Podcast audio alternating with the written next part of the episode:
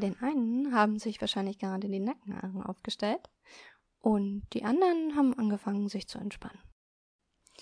Ich gehöre mehr zu der Gruppe, die sich dann entspannt. Genauso wie mein heutiger Interviewpartner Stefan Schaffer. Er arbeitet an der Universität Leipzig im Bereich der Zoologie und kennt sich bestens mit Wildbienen aus. Und er hat sich bereit erklärt, heute mit mir ein Interview genau zu diesem Thema zu machen. Hallo Stefan. Hallo. Dann legen wir mal los. Meine erste Frage lautet, ob Honigbienen eigentlich Konkurrenten für Wildbienen sind. Die Gattung Apis ist in Südostasien verbreitet, hat einen Verbreitungsschwerpunkt. Und die bei uns in Europa einheimische Biene ist Apis mellifera, die westliche Honigbiene.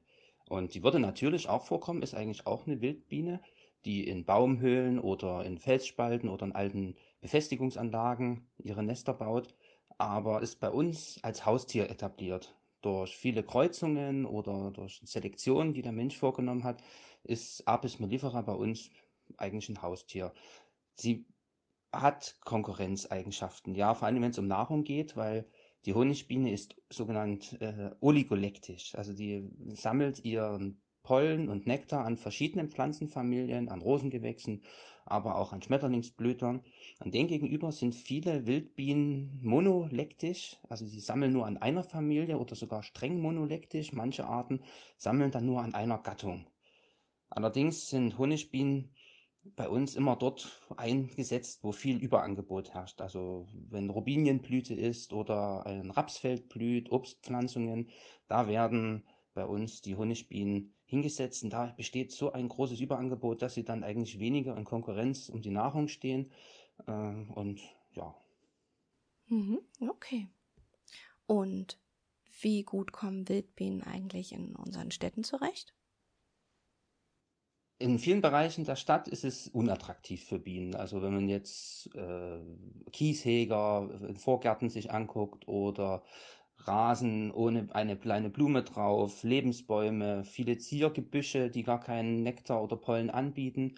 Dann kommt auch hier und da noch Pflanzenschutzmittel, Insektizide so mit dazu, dass eigentlich eine so bebaute Betonwüste wenig interessant ist. Allerdings ist eine Stadt nicht nur eine Betonwüste, die ist ja auch angelegt mit Parkanlagen.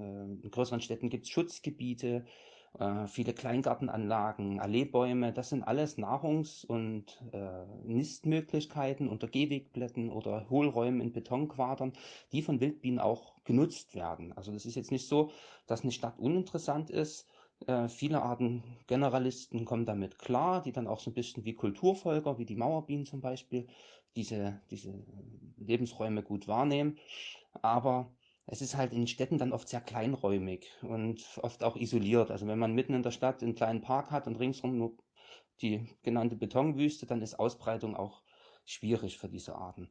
Was man allerdings machen kann, ist, man kann, wenn man einen Garten oder Balkon hat, man kann ein paar spezielle Pflanzen anpflanzen und gucken, was passiert. Da kann ich zum Beispiel empfehlen Lismachia, das ist Gilbweiterich.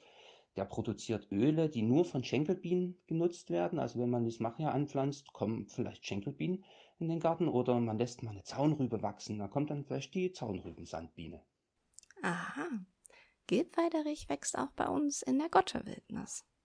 Hat man den im Garten, tut man nicht nur den Schenkelbienen etwas Gutes. Man kann auch selbst die Blüten und Blätter ernten und daraus Kräuterquark oder den für Suppen und Salate benutzen.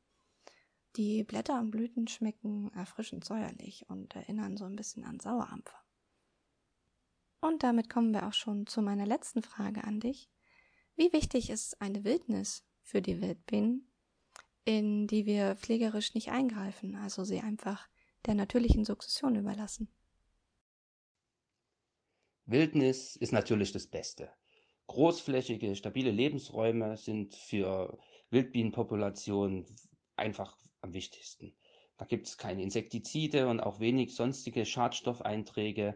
Das ist ein selbstregulierendes System, das sehr strukturreich ist. Also es gibt Offenlandschaften, die durch auch starke Regeneinflüsse dann einer natürlichen Sukzession wieder unterliegen. Da gibt es Totholz, wenn ein Baum umfällt, der von Käfern zerfressen wird und Nistmöglichkeiten angibt. In Senken können sich sumpfige Schilflandschaften bilden oder es gibt Abbruchkanten. Also wundervolle Wildnis ist eigentlich das, was wir, was wir brauchen. Und an manchen Stellen ist das dann auch so, dass dann nährstoffarme Böden entstehen und auf denen wachsen dann ganz spezielle Blütenpflanzen und die wiederum von den sehr strengen monolektischen Bienen genutzt werden können, die halt nur diese Blütenpflanzen anpflanzen. Also Wildnis ist das, was man sich wünscht. Das hören wir natürlich gerne. Vielen Dank, Stefan, für deine Zeit und fürs Mitmachen. Und ja, bis bald mal wieder. Bis zum nächsten Mal.